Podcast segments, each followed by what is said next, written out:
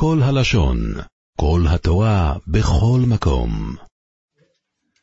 שלום וברכה, מוריי ורבותיי, פרשת וישלח תשפ"ג, בשעה טובה ומוצלחת. נתחיל עם סיפור שהייתי השבוע בצרפת, אז מישהו סיפר לי,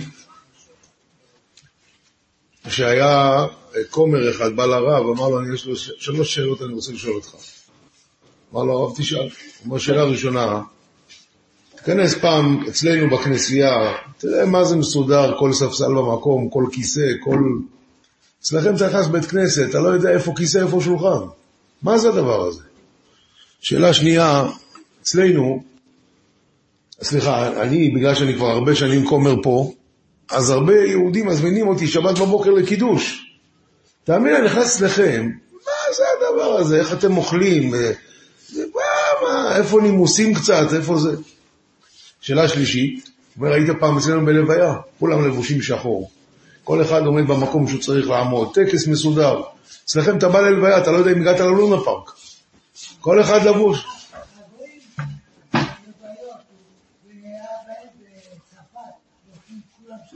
נו, זה מה שהוא אומר לו, אצלנו כולם שחור, וגם טקס מסודר. אצלכם אתה לא יודע, באת, אתה כל אחד דומה שהוא רוצה, כל אחד לבוש איך שבא לו, מה זה? אמר לו הרב, אני אענה לך על ראשון ראשון ועל אחרון אחרון. שאלה הראשונה שאלת, למה אצלנו בית כנסת נראה ככה, אצלכם הכנסייה ככה? אומר אצלנו, הקדוש ברוך הוא זה אבא, אנחנו אומרים אבינו מלכנו. אתה יודע, אצל אבא, איך יש לך החדר של הבן שלך, איך מסודר? אתה יודע. אצלכם זה משהו רחוק, אז יש דיסטנס. מה השאלה השנייה? למה אצלנו אין נימוסים? מה, אני אגיד לך את התשובה. פשוט אצלנו, האלוקים שלנו לא היה לו אמא שתלמד אותו נימוסים. ולגבי השאלה השלישית שהלוויות אצלכם יותר מסודרות, אז זה אתה צודק מאה אחוז, לכן אני מעדיף שאצלכם יהיה לוויות, לא אצלנו.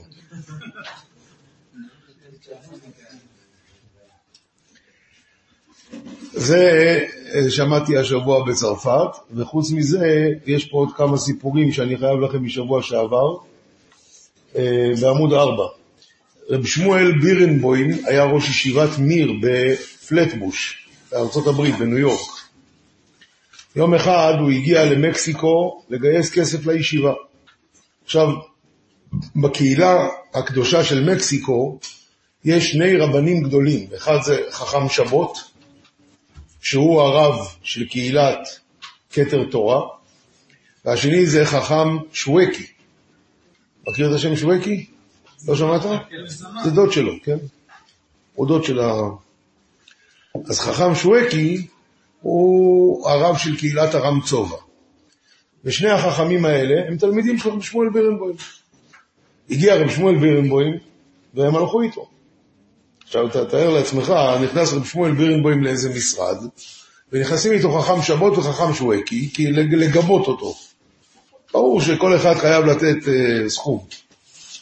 נכנסו לאיזה משרד, ורב שמואל בירנבוים מבקש סכום גדול, והוא אומר, אין בעיה, אני אתן לרב. אני רק, יש לי בעיה אחת. אני כרגע מסובך פה עם מס הכנסה, וזה יכול להגיע לכלא.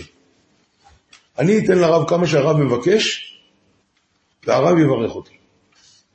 נו, בסדר גמור. הוא נתן, ואז רב שמואל בירנבוים אומר לשני החכמים, מה אתם אומרים על הקצות החושן, לגבי הגמרא במוביקם בזה? אז אחד אמר שזה באמת, הקצועיס הזה הוא מאוד קשה, נגמרה אחרת. השני אמר לו, זה לא קושייה, לפי התוספות שמה.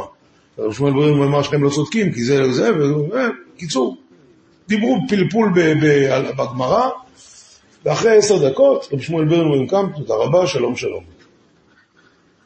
אז הוא אומר לו, רגע, הרב אמר שיברך אותי. הוא אומר, תגיד, אתה, אתה שומע מה אתה מדבר? דיברתי עשר דקות בלימוד אצלך במשרד, מה אתה... בירכתי אותך. למחרת, הגיע מכתב מהממשלה שה... שהתיק בוטל.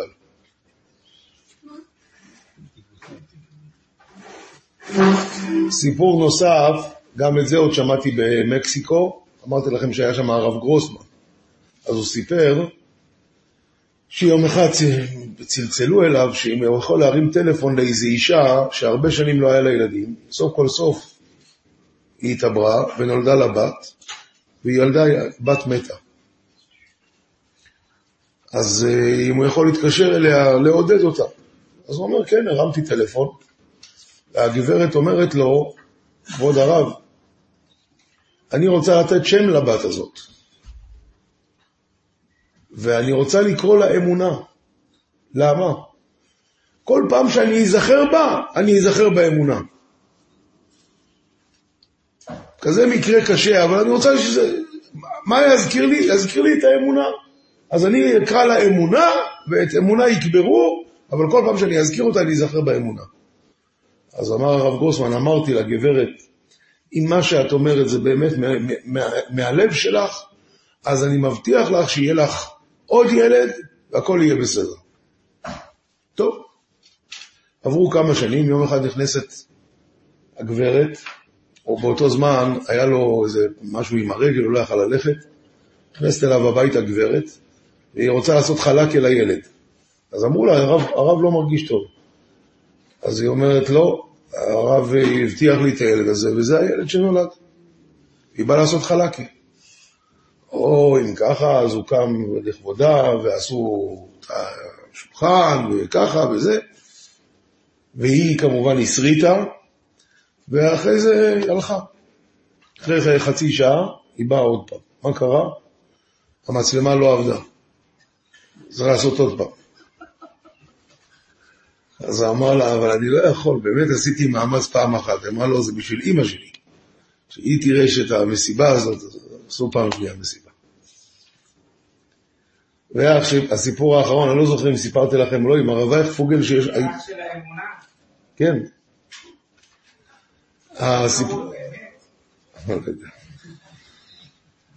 הסיפור עם הרב יחזקאל פוגל שהייתה לו בת עם תסמונת דאון, זה סיפרתי? זהו. אז עד כאן הסיפורים, ועכשיו נעבור לעבודה.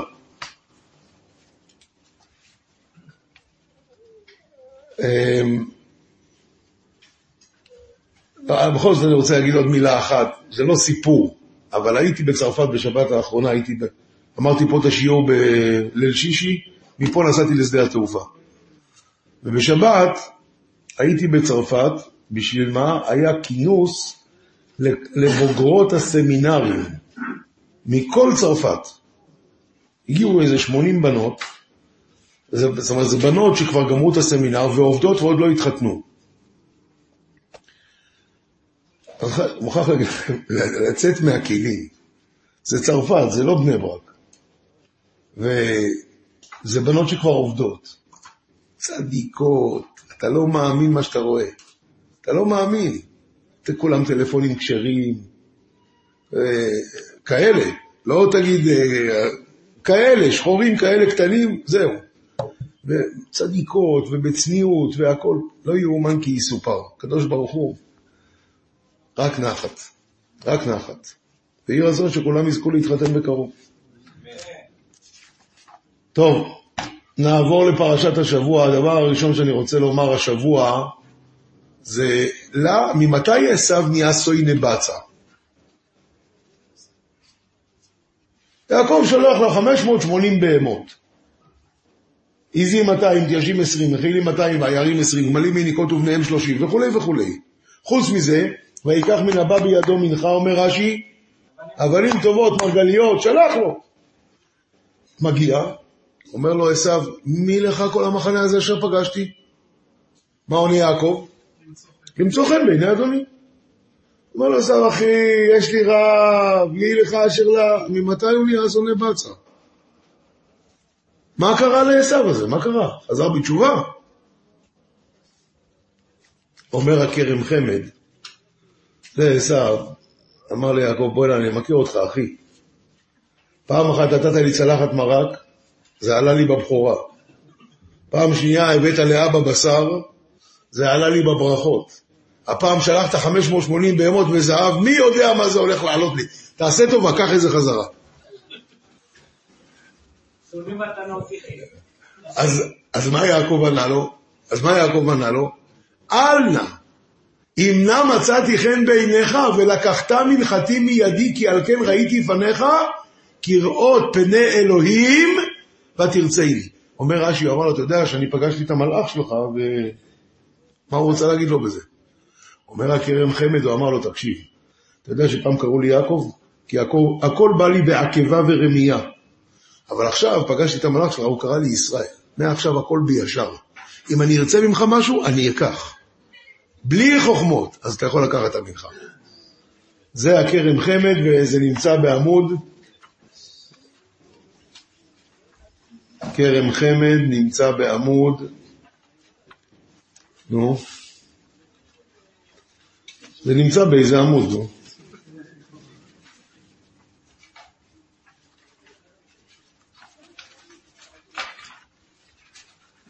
הנה, מ-שלושים, שלושים וארבע, שלושים וחמש, שלושים ושש. שלושים וארבע, שלושים וחמש, שלושים ושש.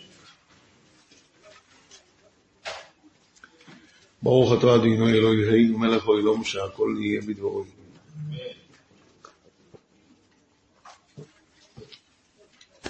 עכשיו, יש לי חידה, זה לא חידה, זה שאלה. כתוב שכשהם נפגשו עם עשיו, אז ותיגשנה השפחות הנה וילדיהן, ותשתחוונה. ואחר ניגשה לאה וילדיה, וישתחוו. ואחר ניגש יוסף ורחל, וישתחוו. אומר רש"י, אצל כולם כתוב קודם את האמא, ואחרי זה את הילדים. פה כתוב קודם יוסף, ואחרי זה רחל. למה? שהוא נעמד והסתיר את אמא שלו, שלא ייתן בה עשיו את עיניו. מה הבעיה שייתן בה את עיניו? התחתן איתה. היא נשואה ליעקב, איך הוא התחתן איתה? מה? בינתיים היא נשואה? אז מה? אז מה? אני רוצה להדגיש את השאלה שלי. שבוע שעבר היה, היה פרשת ויצא, ושם כתוב ויזכור אלוקים את רחל ויפתח את רחמה. מה זה? בפרק למד פסוק ויזכור אלוקים את רחל ויפתח את רחמה, פסוק חב. פרק למד פסוק חב. מה רש"י אומר? אומר רש"י, מה הוא זכר לה? זכר לה שמסרה סימניה לאחותה ו שהייתה מצעירה, שמא תעלה בגורלו של עשיו. איך? שמא יגרשנה יעקב, לפי שאין לה בנים. ואז עשיו ייקח אותה. ואף עשיו הרשע ככה לה בליבו כששמע שאין לה בנים. הוא שייסד הפיית האדמון, האדמון כבת שלא חלה, צבא לקחתה לו ונתבהל לה. בסדר? זאת אומרת, מה הבעיה? אין לה ילדים, ואז יעקב יגרש אותה, ואז עשיו ייקח אותה. אבל אם א' כבר יש לה ילדים, ב' יעקב לא מגרש אותה, מה הבעיה? שייתן בית עיניו עד מחר. אז הוא אמר, אם הוא יגיע לארץ ישראל, אז נגרש אותה. מי אמר? עשיו ידע שיעקב הולך לגרש אותה, אם הוא יבוא לארץ ישראל? מי אמר? איפה זה כתוב כאן שהנה זה? פרק למד ג' אצלנו, פסוק, פרק למד ג' פסוק ב', פסוק זין, תודה רבה. כן, ניגש יוסף ורחל, פסוק זין, בכולן האימהות ניגשות לפני הבנים, אבל ברחל יוסף ניגש לפניה. אמר, אמי יפת תואר, שמא יתלה בעיניו אותו רשע. אעמוד כנגדה ואעקבנו מלהסתכל בה. מכאן זכה יוסף לברכת עלי עין. התשובה היא, הוא לא פחד שהוא ייקח אותה. כי הוא לא יכול, היא נשואה ליעקב. הרעיון היה שהוא פחד שיעשה לה עין הרע. ולכן בעד זה שהוא הסתיר אותה מהעין הרע של עשיו, לכן הוא זכה לברכה שלא ישלוט בזרעו עין הרע. ברכת עלי עין. וזה העמידה כנגד מידה. אז זה פשט חדש ברש"י שלא ידעתי אותו עד השנה. עכשיו אני פחדתי שאני סתם מפנטז כאילו פשט חדש, אבל כן, זה מופיע בספרים. זו הייתה הבעיה, הוא, הוא לא פחד שהוא ייקח אותה. הוא פחד מהעין הרע שיעשה לה.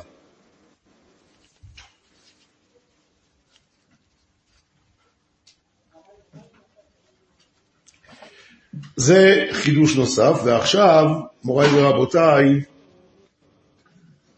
ועכשיו מוריי ורבותיי, אל ה, אל ה. קרה מה שקרה עם דינה. והשבוע כשקראתי את זה, פתאום זה, זה זעזע אותי. למה? אתה קורא, הוא לקח, שכם בן חמור לקח את דינה. יעקב אבינו שומע מזה, מה התגובה שלו? והחריש יעקב עד בואם. אתה לא שומע פה שום תגובה רגשית. קרה כאן דבר מזעזע, ויעקב החריש. איפה הפחד, איפה הצער, איפה ה... כלום. החריש יעקב עד בואם. וזה עוד יותר בולט, כשהם חזרו הביתה, תראו פרק למדלת, לא צריך לדבר, אבל להתעצב, צריך לדבר עם מישהו. בוא תראה, מה התגובה שלהם? פסוק ה', פרק למדלת פסוק ה', ויעקב שמע כי טימא דינה ביתו, ובניו היו את מקנהו בשדה, והחריש יעקב עד בואם. ויצא חמור אבי שכם אל יעקב לדבר איתו, ובני יעקב באו מן השדה כשומעם, ויתעצבו האנשים, וייחר להם מאוד. אתה שומע פה תגובה רגשית, נורמלית, כשקורה דבר כזה, זה באמת גם מעציב מאוד, וגם מרתיח את הדם, ואיחר להם מאוד. מה יעקב אבינו? והחריש. לא, זה לא כאב לו, זה לא, לא היה... מה שלא כאב לו, כן כאב. אז למה לא כתוב את זה? כי לא ראו עליו. התורה צריכה שיראו את זה. התורה מספרת לנו מה היה. עליהם כן ראו. לא יודע, זה, זה בלט בעיניי שיש כאן הבדל גדול. עכשיו מה קרה? אז הוא בא, דיבר איתם, הם אמרו לו, תשמע, תמולו, אנחנו לא יכולים ככה, אם תמולו הכל יהיה בסדר. והוא שכנע אותם והם עלו. אז הלכו שמעון ולוי אחרי דינה, מה הם עשו? הרגו את כולם. כאן כתוב בפרק למדלת, פסוק חפהי.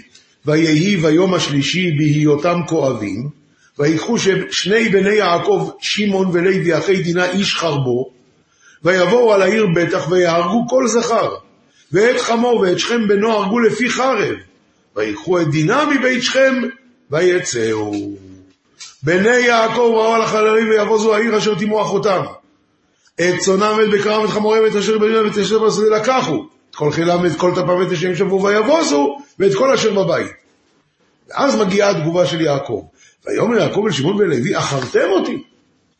לאבישני יושב הארץ בכנענים ובפריזים, ואני מתי מספר, ונשאו עליי ויקולי, ונשמדתי אני וביתי. מה עשיתם? מה הם עונים לו? החזונה יעשה את אחותינו? עכשיו, הוא לא עונה להם על זה. אתה לא יודע מה נגמר פה. מה, מה, מה נגמר בוויכוח הזה? הוא צועק עליהם, אתם לא בסדר, למה עשיתם את זה? הם אומרים לו תשובה, זהו, מה ההמשך?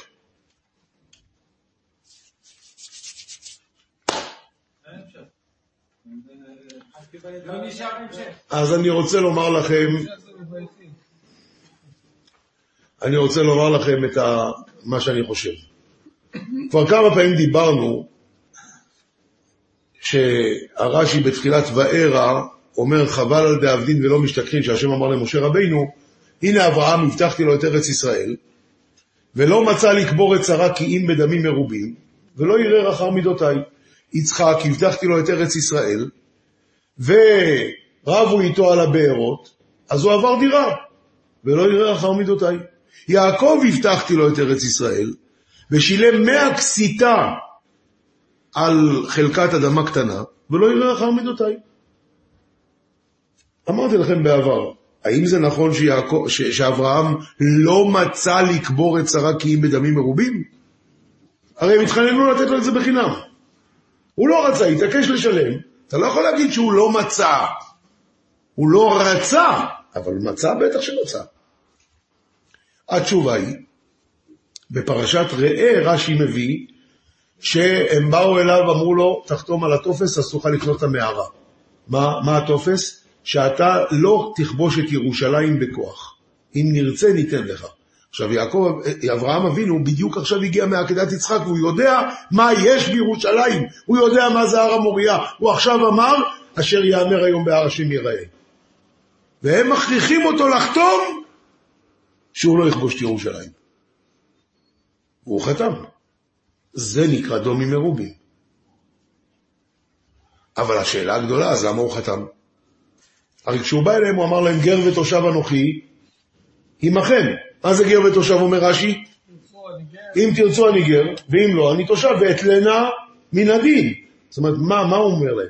דברו איתי יפה, אני אתנהג כמו אורח.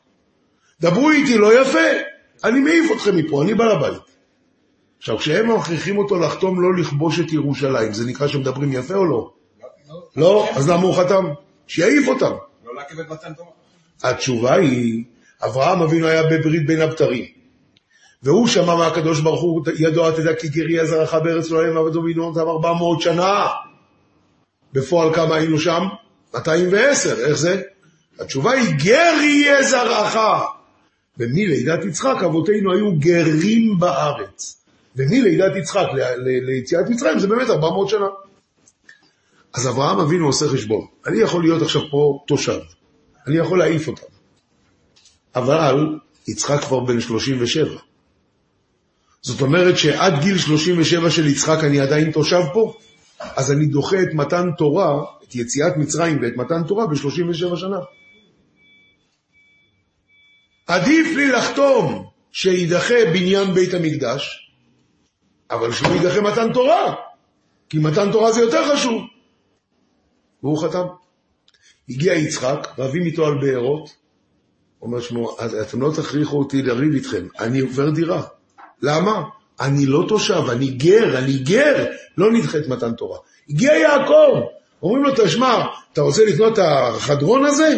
מהקסיטה. בוא'נה, זה, לא, זה לא מחיר אפילו, זה, זה, זה משהו נורא והיום. אני משלם, העיקר אל תדחו את מתן תורה. אני גר בארץ. יפה מאוד. עד כאן הקפה ראשונה. הקפה שנייה, בואו נראה פרק למדלת, פסוק, פרק למדלת, פסוק, אה, ג' ותדבק נפשו בדינה בת יעקב, ויאהב את הנערה, וידבר על לב הנערה. מה הוא דיבר על ליבה? אומר רש"י, דברים המתיישבים על הלב. ראי, אביך בחלקת שדה קטנה, כמה ממון בזבז. אני, אני אסייך ותקני כל העיר וכל שדותיה. הוא אומר, תגידי, את לא רואה שאבא שלך יש לו בעיות? מה הוא מתנהג פה כמו איזה פרייר? אני, תתחתני איתי, יהיה לך הכל בשופי. עכשיו, זה לא פעם ראשונה ולא פעם אחרונה שמדברים ככה. אחד תופס איזו בחורה חרדית, אומר לה, מה, את פריירית? כל היום אומרים לך מה ללבוש, איך ללבוש, מה זה? בואי איתי, תראי איזה עולם יש, הכל מותר. תעשי מה שבא לך. מה את צריכה להיות ככה? יעקב אבינו, כששמע את הסיפור של דינה, הוא החריש. למה? הוא הבין שזה חלק מהמחיר של גרים בארץ. זה חלק מהמחיר. כיוון שאנחנו מתנהגים כמו גרים, ברור שיהיה מי שיבוא לבת שלנו, ויגיד לה, מה צריכה את זה? בואי תחיה כמו בן אדם. הוא ידע שזה חלק מהמחיר, והוא החריש. באו הבנים שלו, חבר'ה צעירים, כאב להם, ואיחר להם, וזה. טוב, שלב הבא. אומרים, תמולו, אז אנחנו נהיה איתכם בסדר. עכשיו, יעקב יושב שם, הוא שומע את זה. מה יעקב חושב, שהם באמת מתכוונים להתחתן איתם? מה כן? מה פתאום? מה זה משנה? לא, ההסכם הוא שמכאן והלאה אנחנו נתחתן איתכם. מה פתאום? בחיים לא. אז מה, אתה שומע שמדברים, אז מה אחרי שאתה כועס, מה חשבת שיעשו? אומר הרמב"ן, הוא חשב שכשהם ימולו והם יהיו חלשים, אז ייכנסו ויקחו את דינה וילכו הביתה. אבל לא שיערגו את כולם. למה הוא לא רצה שיערגו את כולם? התשובה היא, תהרגו את כולם, אנחנו הופכים להיות פה בלבטים, אנחנו מתנהגים כמו בלבטים, זה מסכן את מתן תורה. ולכן כשהם עשו את זה, הוא גער בהם, אמר, מה עשיתם? מה עשיתם? הרי אנחנו מתי מעט. עכשיו אני רוצה להראות לכם דיוק נפלא ביותר. תפתחו רגע בחוברת,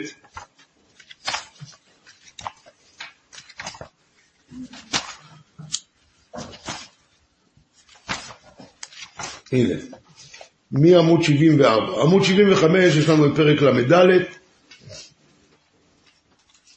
ובעמוד שבעים ושמונה יש לנו את הרמב"ן שאמרתי, ועכשיו עמוד שבעים ותשע, תהילים פרק קופ"ה. זה פרק שמתחיל, אומרים את זה כל בוקר בשחרית, רק לא אומרים את הנוסח של תהילים, אלא את הנוסח של דברי הימים, אבל זה אותו נוסח פחות או יותר. הודו להשם קירו בשמו, הודיעו בהם מלאותיו, שירו לו זמרו לו שיחו בכל לבלאותיו, תעלו בשם קודשו, ישמח למקשה השם. אז הוא אומר, פסוק ח', זכר לעולם בריתו דבר ציווה לאלף דור. איך אנחנו אומרים את זה בסידור? זכרו לעולם בריתו. דבר ציווה לאלף דור. אשר קראת את אברהם, ושבועתו לישחק, ויעמידה ליעקב לחוק, לישראל ברית עולם. מה, מה, מה? איזה ברית? על מה מדובר? לאמור לך אתן ארץ כנען, חבן נחלתכם.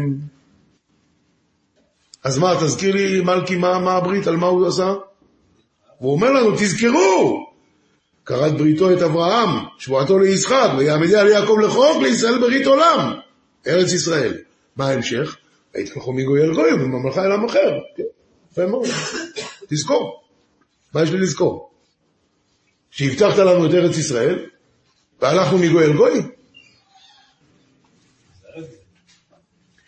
התשובה היא, באמצע דילגנו על פסוק אחד, פסוק י' ב', בהיותם מתי מספר, כי מעט וגרים בה. מה פירוש הפסוק הזה?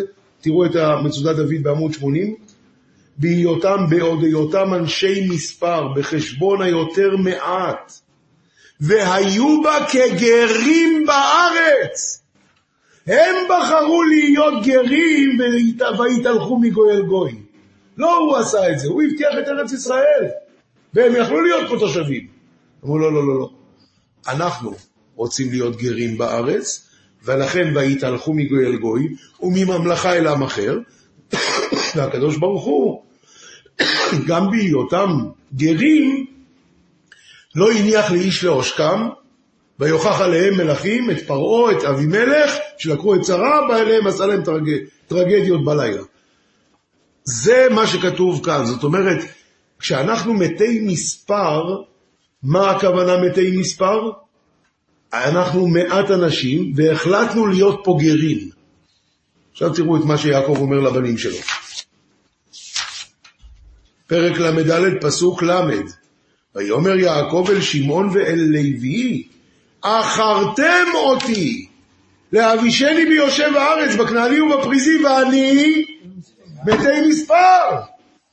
אתם לא מבינים שאנחנו כרגע גרים? מה אתם עושים? ההתנהגות הזאת זה בלבטיות. זאת אומרת, זה, אתם מראים שאתם השולטים פה, וזה מסכן את מתן תורה. אז מה הבנים שלו ענו לו? החזונה יעשה את אחותינו? מה הם אמרו? מה? הוא טוען טענה אחת, והם עונים לו, טענו בחיתים, הודה לו בסעורים. מה? בסדר, אבל הוא אומר להם, אתם מסכנים את מתן תורה. רוצה להפנות את תשומת לבכם לרש"י. את אחותינו, מה אומר רש"י? כן, מה רש"י יוסיף? התשובה היא, תקשיבו טוב מה שאני אומר לכם עכשיו, זה, זה, זה ממש גיבלדי.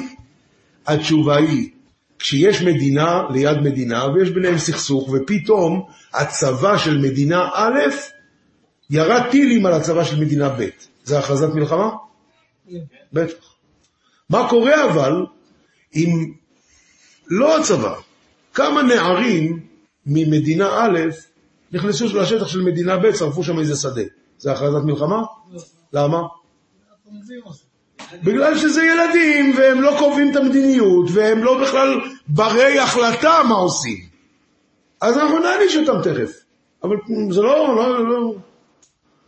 אמרו לו הבנים שלו ליעקב, אתה אם היית עושה את זה, היית מסכן את מתן תורה. אבל אנחנו? מי אנחנו בכלל? לכן הם אמרו לו, החזונה יעשה את אחותינו, הם לא אמרו את הבת שלך.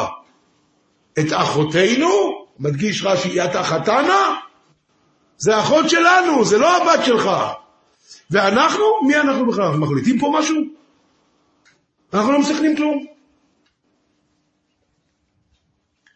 וממילא נגמר הוויכוח, כי אין פה ויכוח בכלל. יש לי עוד דיוק אחד לזה, עוד דיוק אחד. מיד אחרי זה, כשהם הולכים, אז התורה מספרת לנו, ויהי חיטת אלוקים. איפה זה?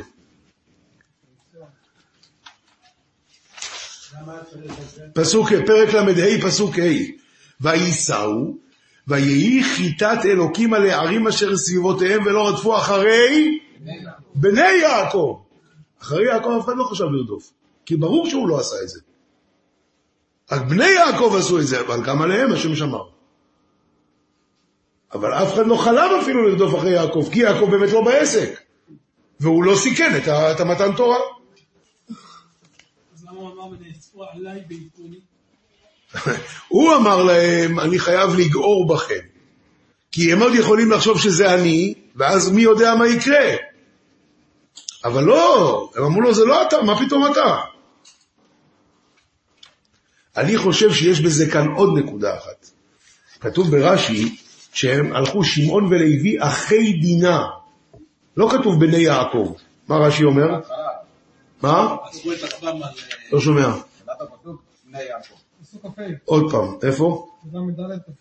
למדלת חפי. הפסוק אומר ככה, והיא ביום השלישי בהיותם קרובים וקחו שני, שני בני יעקב, שמעון ולוי, אחרי דינה. אומר רש"י, שני בני יעקב, בניו היו, ואף על פי כן נהגו עצמם שמעון ולוי, כשאר אנשים שאינם בניו, שלא נטלו עצה ממנו. למה באמת נהגו ככה? למה לא לקחו עצה? בדיוק. אם הם מתייעצים איתו ואומר להם, כן תעשו, אוי ואבוי. לא, אתה לא בעסק, הכל בסדר. החזונה יעשה את אחותינו, היא את אחתנה. זה האחות שלנו, לא הבת שלנו, לא דיברנו על הבת שלך, דיברנו על אחותינו. ואנחנו, אנחנו לא קובעים, אנחנו לא, לא ברי החלטה בכלל, אנחנו בכלל לא קובעים מדיניות, אף אחד לא יאשים אותך. וממילא זה גם לא מסכן את מעמד הר סיני, את מתן תורה. מה רבי יצחק, אתה מקבל? יצחק ביותר, רבי יצחק, אבל דבר אחד, הרב, איך יעקב אמרו להשתלט על המקדשות שלו? מילא, מעשי,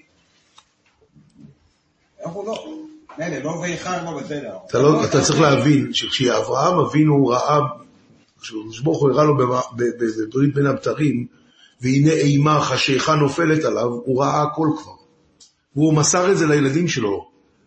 יצחק נהיה עיוור בעקידה לפי אחת הדעות, כי אז אברהם אבינו סיפר לו מה יהיה את כל הגלויות ומרוב בכי הוא נהיה עיוור. אז חשיכה נפלה, נכון? יעקב היה מודע לכל זה, והיה ברור לו שזה חלק מהעניין. כי ברור שאם אנחנו מתנהגים כמו גרים, ואנחנו, איך קוראים לזה היום, נפנפים, איך קוראים לזה? לא, כאילו אחד שלא... נפנחים. נפנחים קוראים לזה? נפנפים. כאילו, אתה יודע, כל אחד יכול לעשות לך מה שהוא רוצה, ואתה לא מגיב. ברור שזה מה שיקרה. יבוא הוא, יגיד לה, בת, מה, את מטומטמת ללכת איתם? תסתכלי, תראי מה שיש פה, וברור שילדה קטנה שלא מבינה, ואין לה ניסיון, הרבה, היא לא מכירה את החיים כמו שצריך, היא גם תתפתה. היה ברור שזה חלק מהמחיר. לכן, ויחריש יעקב עד בואם. אם הייתי רוצה להוסיף גם דרוש, עד עכשיו אני חושב שזה פשט. אבל אם הייתי רוצה להוסיף גם דרוש, אז הייתי אומר, שכשיעקב שמע, מה כתוב?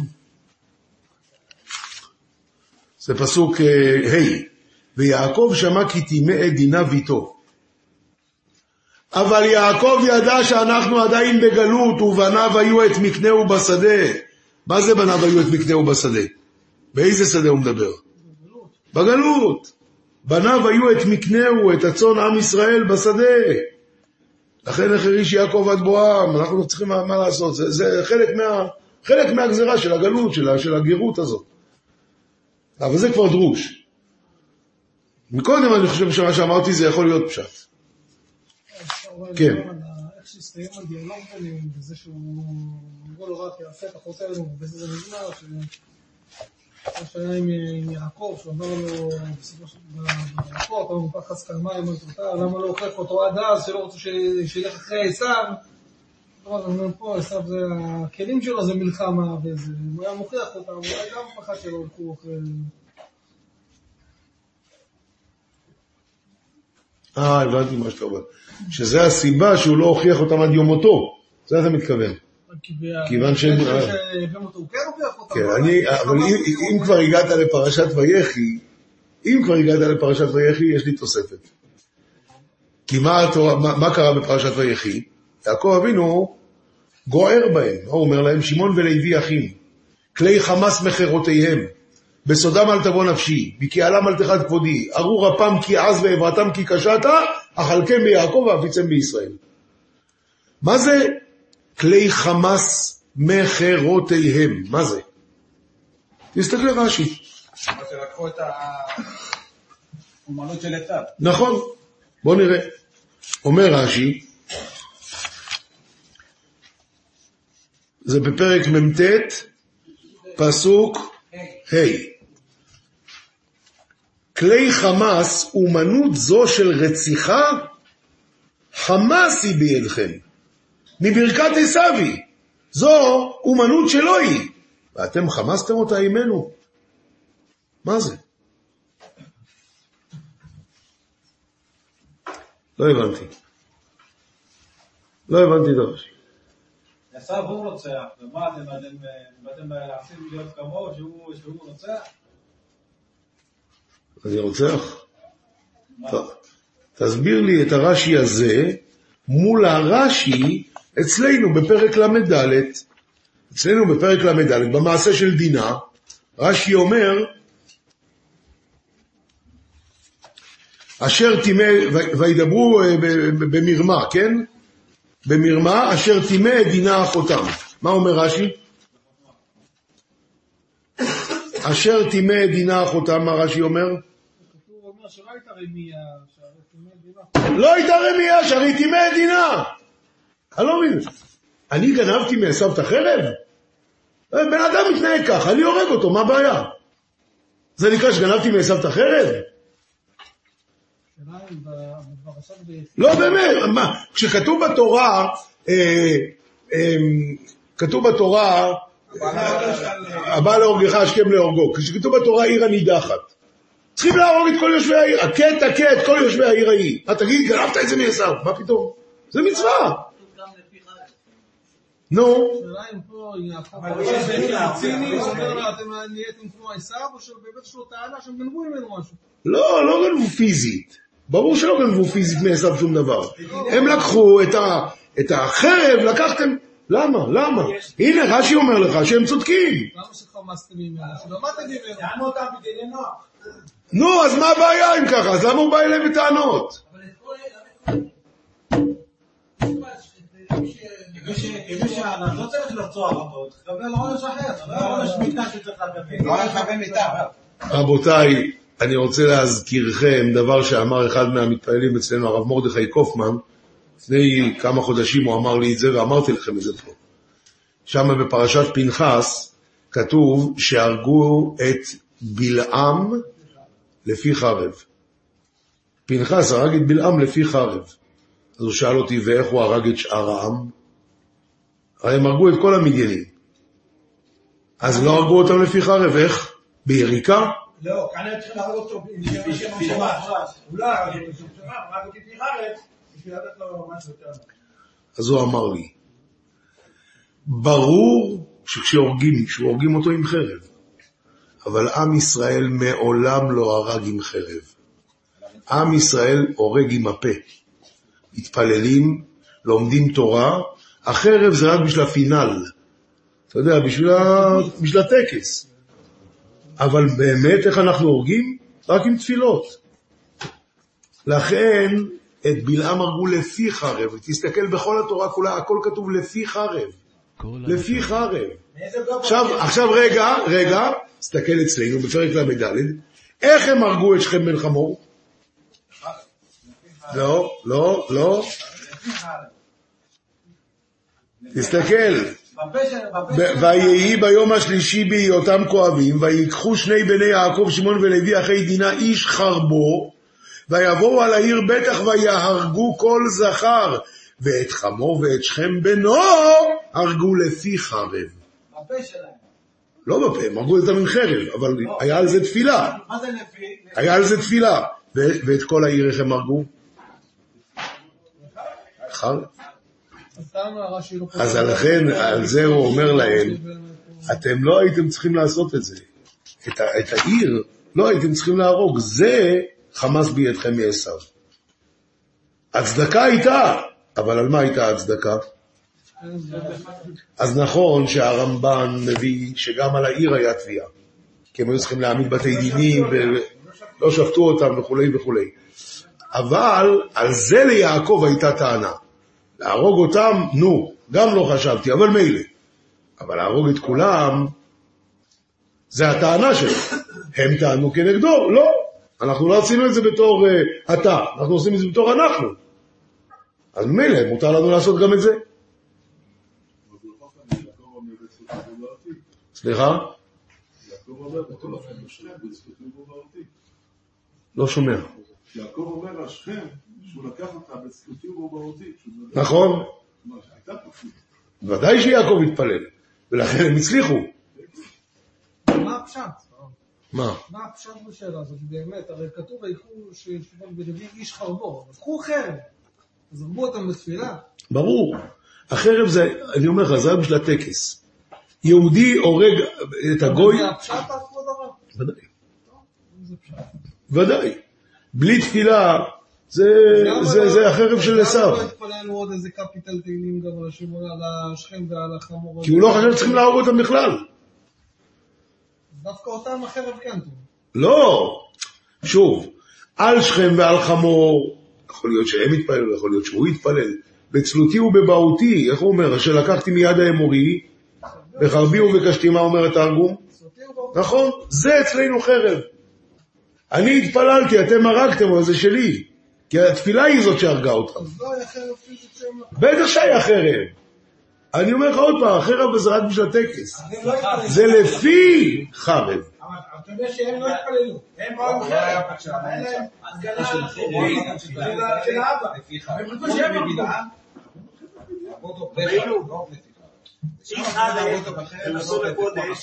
זה חרב החרב של החגר.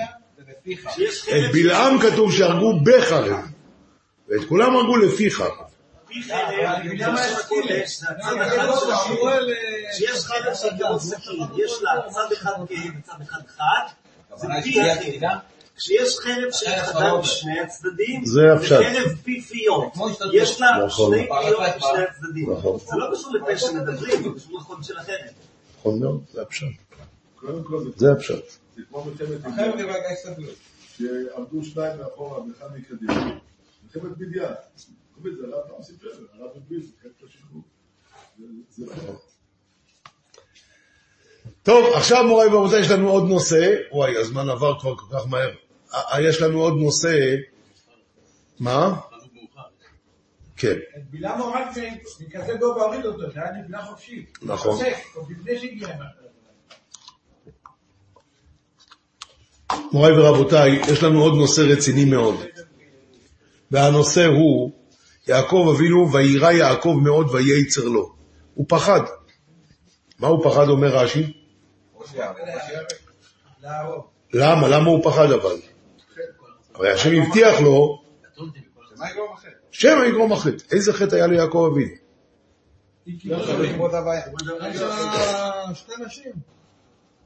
שתי נשים זה לא היה חטא. לא היה בתורה. אבל במדרש כתוב, ואני מפנה את תשומת לבכם בחוברת לעמוד עשרים, תשע עשרה, עמוד תשע עשרה, שמונה עשרה תשע עשרה, במדרש כתוב שני דברים שהוא פחד. אתם רואים? עמוד שמונה עשרה תשע עשרה, אומר המדרש רבה, אמר כל השנים הללו יושב בארץ ישראל, שתאמר שהוא בא עליי מכוח ישיבת ארץ ישראל. זאת אומרת, לעשיו יש את הזכות של יישוב הארץ, לי אין. עוד דבר, כל השנים הללו, הוא יושב ומכבד את הוריו, תאמר שהוא בא עליי מכוח לימודיו בהם. אז שתי מצוות יעקב אבינו פחד שיש ליעקב ולא אין. יישוב לעשיו ולא אין. אחד זה, חטא זה חיסרון. אחד זה יישוב הארץ, שתיים כיבוד אבאים. ואני רוצה לשאול, ואת השאלה הזאת שאל אותי החתן שלי. תסתכלו בעמוד הבא, בעמוד עשרים, יש גמרא במסכת כתובות דף קוף יוד א', הגמרא אומרת, כל אדם, אמר רבי אלעזר, כל אדם בארץ ישראל, שרוי בלא עוון. אז אולי תגידו לי איך נחרב בית המקדש? אם אתה מכוון על זה, אני חושב. אתה הולך בכיוון הנכון. אתה אומר, אם מכוונים, בוא נראה את הפני יהושע. אומר הפני יהושע, נראה, דהיינו דווקא במי שדר בה לשם מצוות ישיבת ארץ ישראל, שהיא מקום קדושה. וכדי שתגן עליו זכות ארץ ישראל, שלא יבוא לידי חטא. ואז, אף אם לפעמים חטא בא לידו, או אפילו עוון שהוא מזיד, על איזה שתקף עליו יצרו, בכל מקום מסתם הגורם לו זכות ישיבת ארץ ישראל, שלא לן ועבירה בידו, דלאחר שחטא ומצא עצמו עומד במקום קדוש, ודאי תוהה על הראשונות, ושב ורפא לו.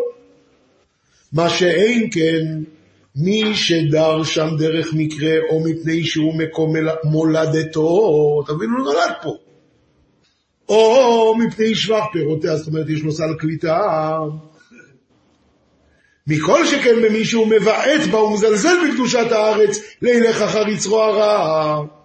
לא דיברה תורה במתים. אדרבה, עליו נאמר, ותבואו ותתמרו את ארצי, ונחלתי שמתם לתועבה. ומפני כך מצינו, כשגברו עוונות אבותינו, גלינו מארצנו, לשמם מקום מקדשנו, והיה הבטחת העם היושב ונשוא עוון, אלא על כוחה, כדי פרישית. זאת אומרת, אם מישהו שבארץ ישראל ועושה פה עבירות, ולא מחשיב את הקדושה של ארץ ישראל, אז זה לא, שום דבר, לא מגן עליו.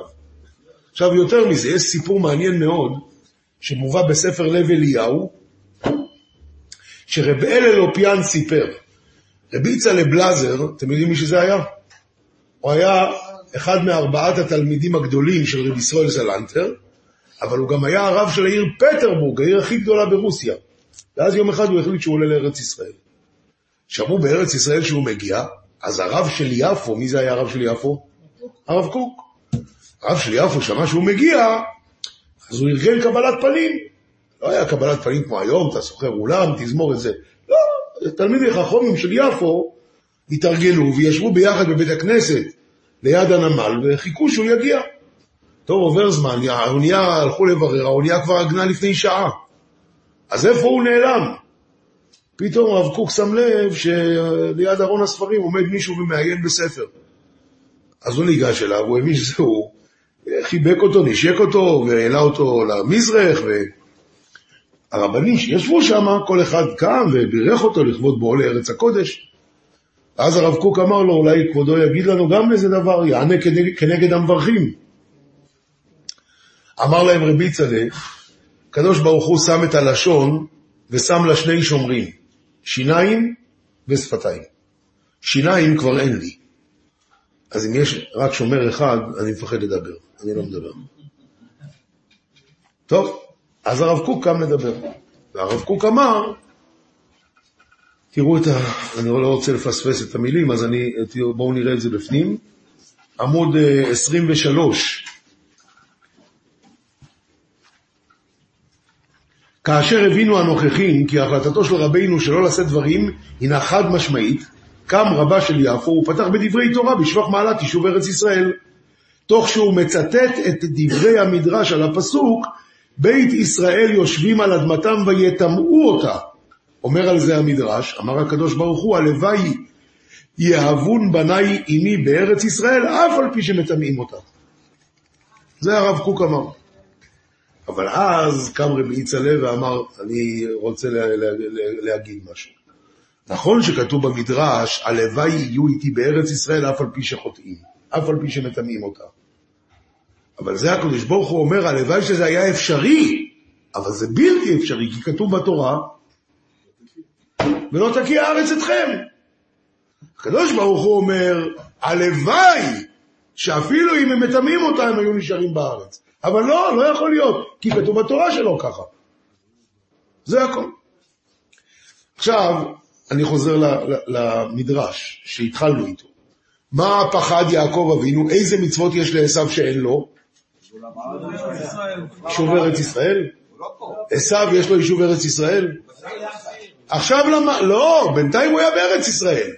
אבל עכשיו למדנו את פני יהושע. מה אומר פני יהושע? אם אחד במקרה נולד בארץ וגר פה, וכל שכן אם הוא עושה פה עבירות ולא מתכוון לשום דבר בקדושת ארץ ישראל, סתם יש לו פה איזה הנאה, סל קליטה וכאלה, זה לא נקרא יישוב הארץ. אז מה פחד יעקב? עשיו יושב פה, מלסתם את הבריות, מלסתם צד נשים מתחת יד בעליהן, הורג נפשות, וזה נקרא שיש לו יישוב ארץ ישראל? איזה יישוב ארץ ישראל יש פה? בגלל המצוות קיבוץ הורים שלו בארץ ישראל. כבר עזוב? הוא היה מעשר, כתוב שהוא היה מעשר. אז יש לו מצוות מעשר ויש לו מצוות כיבוד אב ואם, ואולי הוא גם שמר שבת, מה שאתה רוצה. אבל מה זה שייך ליישוב ארץ ישראל? זה אוטומטי, זה מצווה אוטומטית. עכשיו שמעת את פני יהושע. אם אדם עושה כאלה עבירות, זה לא שייך, זה לא יישוב ארץ ישראל. אז היום שאלתי את זה בשיעור, אחרי צהריים בעין יעקב, יושב שם היהודי בשם הרב שפיצר. הוא אמר לי, כמו שער אמר, שהחץ זה החיסרון שלו. הוא לא היה לו את זה. נכון. לא, לא, לא. תראה את המדרש. תראה את המדרש. המדרש אומר, אפשר כל השנים הללו ישב בארץ ישראל. ואני לא. לא יש ולי אין. נכון. לי אין זה ברור. אבל גם לא אין. אז ישב בשיעור אחד יהודי בשם הרב שפיצר, הוא אומר לי, אני לא מבין מה השאלה. מה פני יהושע אמר? שמה שכתוב שארץ ישראל, בדיוק, שכל הדר בארץ ישראל שרוי בלא עוון, זה בתנאי שהוא בבית עם קדושת הארץ. מה זה שייך ליישוב ארץ ישראל? יישוב ארץ ישראל, הוא עושה בכל מקרה. זה מצווה בפני עצמה. לא תגן עליו שלא יחטא. אם הוא לא רוצה שתגן עליו, אז היא לא תגן עליו. אבל עדיין יש לו מצוות יישוב ארץ ישראל. איך קשור אחד לשני בכלל? מצוין, אם זה התקבלת, אז מצוין. אני חושב שזה תירוץ מצוין. החתן שלי, הוא אמר לי שהוא מצא, וזה הבאתי את זה הלאה, מ-עשרים וחמש והלאה, אבל העיקר זה בעמוד עשרים ושמונה. הוא כותב כאן, למדנו, תראו בקטע הראשון, בסוף הקטע הראשון, וכך מצינו גם כן בשעה שלקח את מחלת בת ישמעאל חשב להתגייר עשיו, והקדוש ברוך הוא מחל לו על כל עוונותיו, כי הוא באמת חשב להתגייר. אנו לומדים מכאן כי היו לו נטיות טובות, אלא שלא היה יכול להתגבר על יצרו, ולכן הוא לא גירש את הראשונות, ומשום כך נאמר עליו, הוסיף רשעה על רשעתו, כי מאחר שלא גירש את הראשונות, הפכה גם זו האחרונה למרשעת. אבל על כל פנים, רגעי ספק וחרטה היו גם לו, ואם היו מסעדים אותו, היה אולי חוזר בו. הרי אמרו כי עשיו רצה להיות כאברהם, ראשון לגיירים, ואם כן היו רגעים בחייו שגם לא היו שאיפות טובות לשנות רחב, אלא שלא היה יכול להתגבר על בחירתו הרעה. אז הוא רצה להגיד שבאמת עשיו לא היה כזה רע, רק הוא, הוא היה כל הזמן בנדנדה הזאת, בין הטוב לרע. לא, אני חושב שהתירוץ הזה שאמרנו מקודם הוא יותר טוב. יישוב הארץ יש לו, רק הארץ לא מגינה עליו שלא יעשה עבירות. למה? כי הוא לא רוצה שתגן עליו, כי הוא לא מאמין בקדושה שלה. זה תירוץ, מה שאמרנו קודם אומר שאין קדושה. נכון. דרך אגב היה רב קדושה לישראל. מה? רב קדושה לישראל. כן. יש במדרשים שאפילו שמיטה היה. רק אני לא זוכר עכשיו להגיד לך, אני זוכר בספר על השמיטה הבאתי את זה. כן. בין עם ישראל עליה.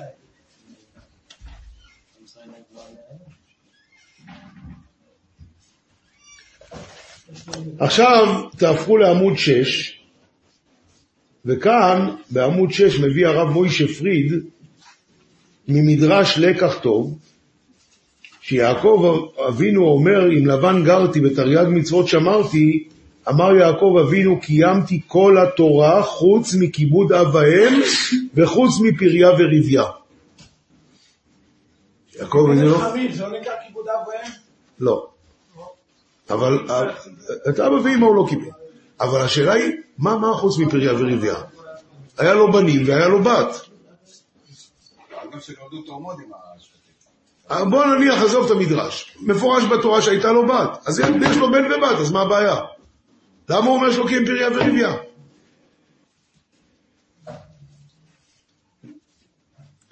אז הוא מביא הרב מוישה פריד תירוץ נפלא.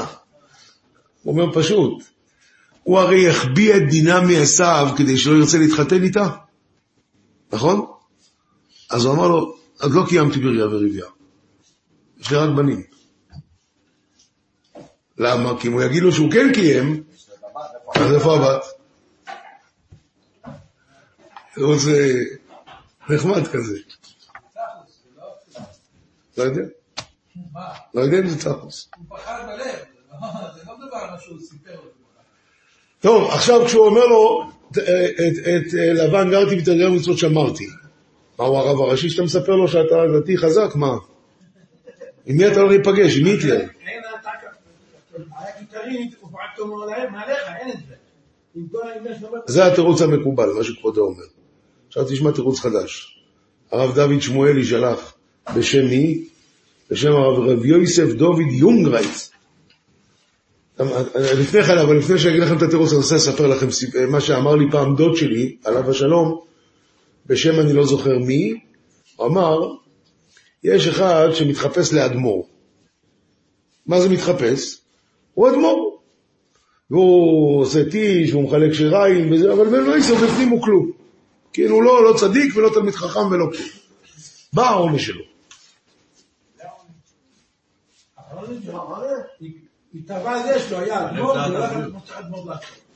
אז הוא אומר, אני לא זוכר בשם מי מהצדיקים, הוא אמר, העונש שלו הוא, שהוא מסתכל, הוא רואה שהחסידים עומדים ככה וחושבים שהוא באמת, אז הוא עושה לעצמו חשבון, גם אצל אבא שלי הם עמדו ככה, אולי גם אבא שלי היה רקוב, וסבא שלי גם היה ככה, וככה הוא מגיע עד הבעל שם טוב ועד משה רבינו, זה העונש. בן אדם שרקום מבפנים, והוא אומר, תסתכל, איך הם מסתכלים עליי? אז כנראה גם היה ככה בדורות הקודמים. זה העונש. אולי יש לו שחקן טוב. לא ככה להגיד את העונש. זה העונש, הוא נהיה קויפר. הוא נהיה קויפר בכל הצדיקים. יותר גרוע, בנבואת משה רבינו. זה העונש. על פי הרעיון הזה, אז הוא אומר, מה יעקב שלח להגיד לו, אם לבן גרתי בתרי"ג מצוות שמרתי? אתם מכירים את איסוב? שמעתם עליו? היה מכבד את אבא שלו, לא יפס צופי. היה לו בגדים מיוחדים כשהיה מביא כוסתי לאבא שלו. היה לו להתלבש בגדים מיוחדים. ואת שעה... ומה באמת היה? הכל מבפנים רקוב. הוא לא התכוון לאבא שלו, התכוון לברכות. איך הוא אומר, יקריבו ימי אבל אבי, יאללה שימות כבר הזקן, אני אטפל ביעקב, אני אראה לו מה זה. אבל הוא קיבד אותו. הבעיה של איסוב הייתה שהוא היה בטוח שגם יעקב ככה. ליד אבא, צדיק זה, כל הולך פלל, עומד, זה משהו. חכה, אבא עוצם את העיניים, הוא נהיה חילוני, מכיר אותו. בא יעקב אמר לו, מותק, לא כמו שחשבת, אני כבר עשרים שנה עם לבן, בתרי"ג מצוות שמרתי. ולא למדתי ממעשיו הרעים. זה יעקב שלנו, אני לא כמוך. אמר, שאיפה כבר רדף אחריו לבן, שכאילו לבן אני הולך. אמר, לבן יקלקל אותי. זה מה שאמרתי עכשיו נמצא בעמוד אחד עשר, ו... מה השעה כבר? נמשיך עוד טיפה.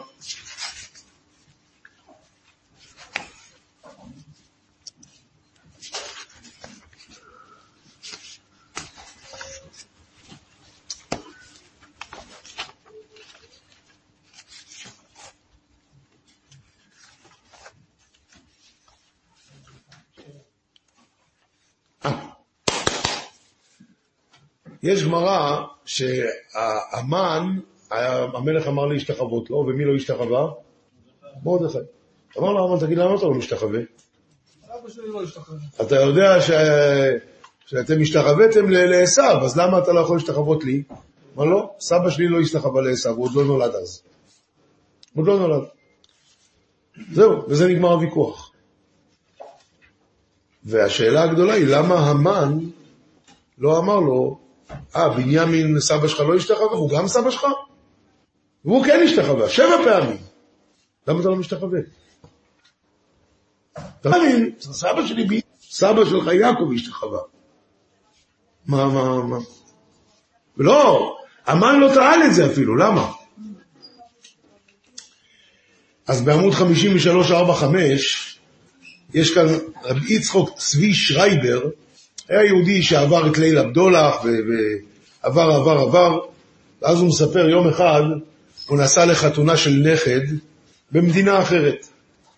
ובשדה התעופה הוא נפל, וכמובן הרימו אותו וזה וזה, אבל, הוא, כאב לו מאוד הרגל, אבל הוא חשב זה יעבור.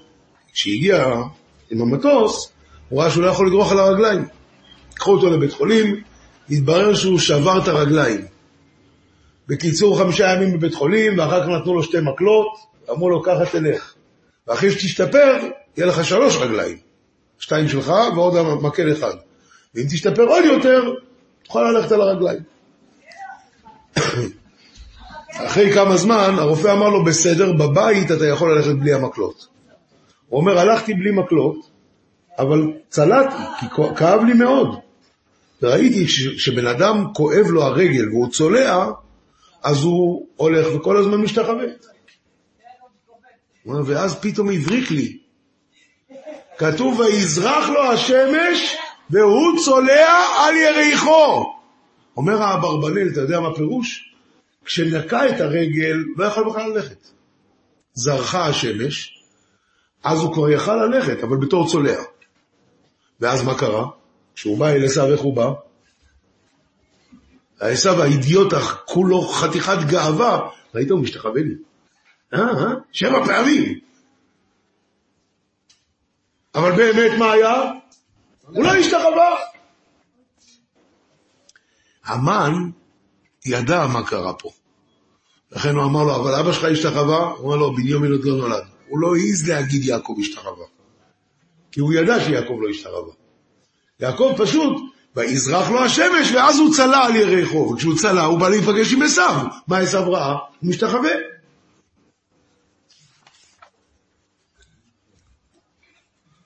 אז הוא מביא אחרי זה שהוא מצא באמת שרבי יצחק קארו, דודו של הבית יוסף, יש לו ספר תולדות יצחק. והוא באמת אומר את הפירוש הזה. שזה הפשט.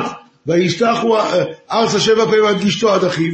לא, לא הכוונה שהוא השתחווה. הוא הלך בצליעה, אז הוא חשב, האיסור הזה כולו יגאי, ומה ראית, ראית, הוא השתחווה. אה? תלוי כמה כואב, כן. תלוי כמה כואב, שלא נדע מצרות.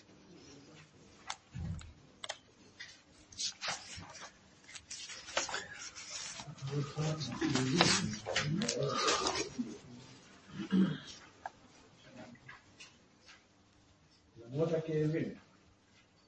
אה? כן. עכשיו רבותיי, כמה זמן...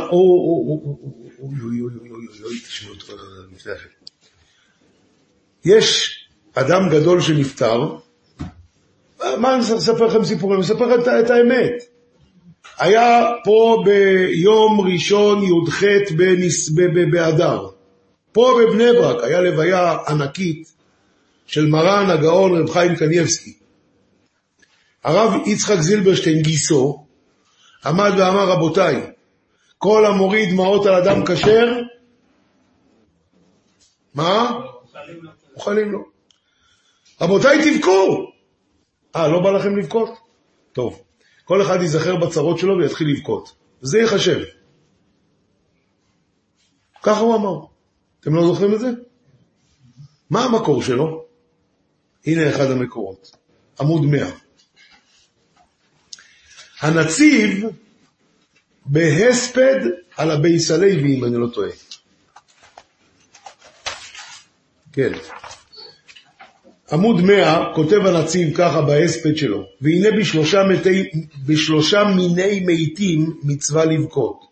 אחד זה אם זה קרוב לו. והשני אם זה אדם כשר. והשלישי על חכם. וכבר כתבנו בשאילתות, יש לו הרי פירוש, לנציב יש פירוש על השאילתות דרב חי גאון. וכבר כתבנו בשאילתות, דהד המצווה לבכות על הקרובים הוא מדכתיב ויקרא שמו אלון בחוט. וכבר נקדחנו שלא נזכר בכי רבקה בפירוש. מי כתוב בתורה שמתה שמה? דבורה מעינקת רבקה. היינו, משום שהיה בכי של טבע ולא של מצווה. ומכל מקום נרמז יחד, ללמדנו שכל דמעות נחשבות למצווה. והיינו דהית בשבת אף קופי, שכל הבחור מתאבל על אדם כאשר מחפרים לו על כל אבונותיו, מפני הכבוד שעשה, ולכאורה פשיטה. ברור, עשה כבוד. גם מצווה עשה בזה. התשובה היא לא. הוסיף, דאפילו בכי עצמו על איזה צרה, נחשב למצווה. משום מכל מקום, כבוד עשה לנפטר שבכה עליו. אז זה החידוש הגדול שאמר רבי יצחק זילברשטיין בלוויה של רב חיים, מהנציב. אמר, תעמוד פה ותבכה, לא משנה שתבכה על הצרות שלך, שיש לך בת שעוד לא התחתנה, שאין לך כסף, שכואב לך הראש. תבכה! אף על פי שאתה בוכה על דבר אחר, כמו שאתה עושה את זה בלוויה של אדם שראוי לבכות עליו, יחשב לך למצווה הדמעות האלה. כן?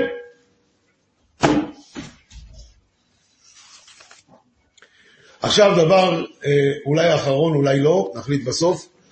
כמה זמן אה, בנימין היה בעיבור בבטן של אמא שלו? אנחנו ידענו תמיד שעיבור זה תשעה חודשים, הגמרא מסכת יבמות אומרת שאפשר גם עד שנים עשר חודש. אבל יותר מזה לא שמענו. ומעניין מאוד. כאן כתוב שיעקב אבינו הגיע לארץ ישראל, ואיבן לו בית, ולמקנה הוא עשה סוכות, והוא היה שם שנה, ואחרי זה, שהוא יתקרב עוד יותר, אז ויהי בהיותם בדרך, פתאום היה את הלידה של בנימין, ורחל מתה. אז משמע שזה שמונה עשרה חודש. נכון, עכשיו בואו נראה בעמוד מאה ושתיים.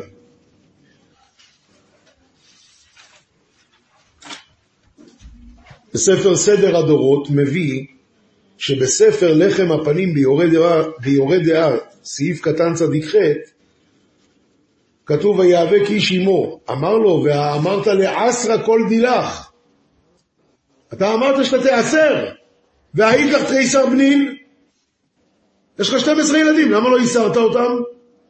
ככה אמר לו המלאך ליעקב, אתה הבטחת שכל אשר תיתן לי עשרה עשרנו, למה אתה לא מעשר? יש לך שנים עשר ילדים. אומר על זה הלחם הפועלים, אף על פי שעדיין לא היו לו, רק י"א בנים, דאם בנימין שהייתה מעוברת ממנו, היו י"ב, דמונים מן הבטן, לכן המלאך אמר לו, יש לך שנים עשר ילדים. וכן כתוב בתרגום יוינוסון, אבל לפי זה יוצא שהייתה מעוברת ממנו שנה וחצי, שנה וחצי, לפחות. כי התרגום כתב ויעקב נשא סוכותה והתעכב תמן י"ב חודש ומשם נשא לשכם ושם עינו עדינה ומשם נשא לבית אל ובנוסעו משם בעוד כברת ארץ לבוא אפרתה נולד בנימין. זה יוצא שהיא הייתה מעוברת עם בנימין לפחות שנה וחצי. חידוש גדול. מתי התחיל העיבוד בכלל? בשם עוד, בפדן הרם. איך יודעים? איך יודעים? זו. מה ההוכחה? זוהר אומר שיעקב יצא מ... אה, פשוט, כי המלאך אומר לו שיש לך שנים עשר ילדים. המלאך הרי נאבק איתו בדרך בהתחלה. הוא אומר לו, יש לך שנים עשר ילדים כבר.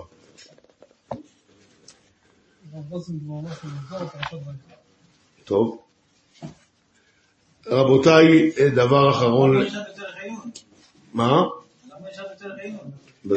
זה משונה, שנה וחצי הריוס, דבר ראשון משונה, צריך... בסדר, אם זה מציאות, זה מציאות. רבותיי, דבר אחרון להיום, כתוב בתורה, ותמנע הייתה פילגש לאליפז בן עשיו, בתלד לאליפז את עמלק. למה צריכים לכתוב שהיא הייתה פילגש לאליפז?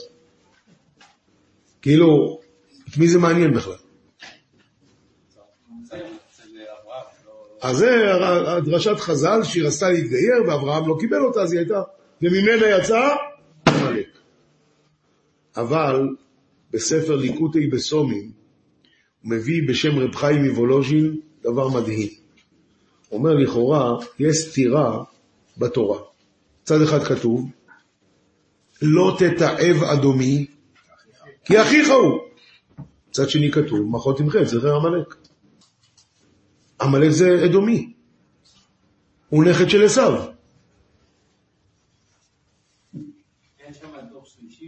עונה רב חיים וולוז'ין, באה התורה להגיד לך, איזה אדומי לא תתאהב שהוא בן של עשיו, אבל אם הוא מפילגשים תתאהב, לכן אמרה התורה ותמנע איתה פילגש לאליפז בן עשיו. מפילגשים, מחות תמחה את זכר עמלק.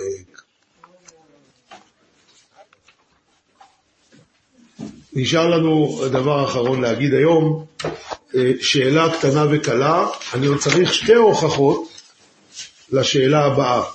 האם מלאך יכול לבכות?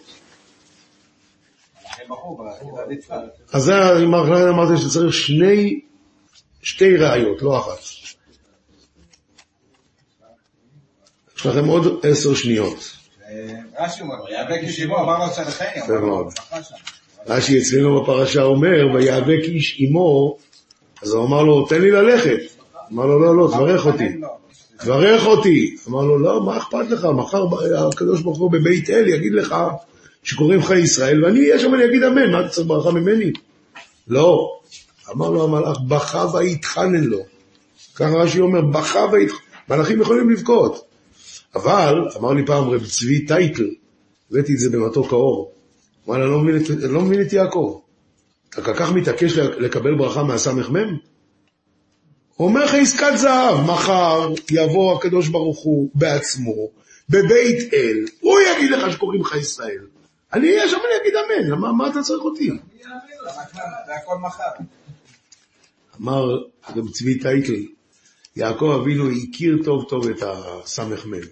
הוא תמיד מציע לך עסקאות זהב, אבל הכל מחר.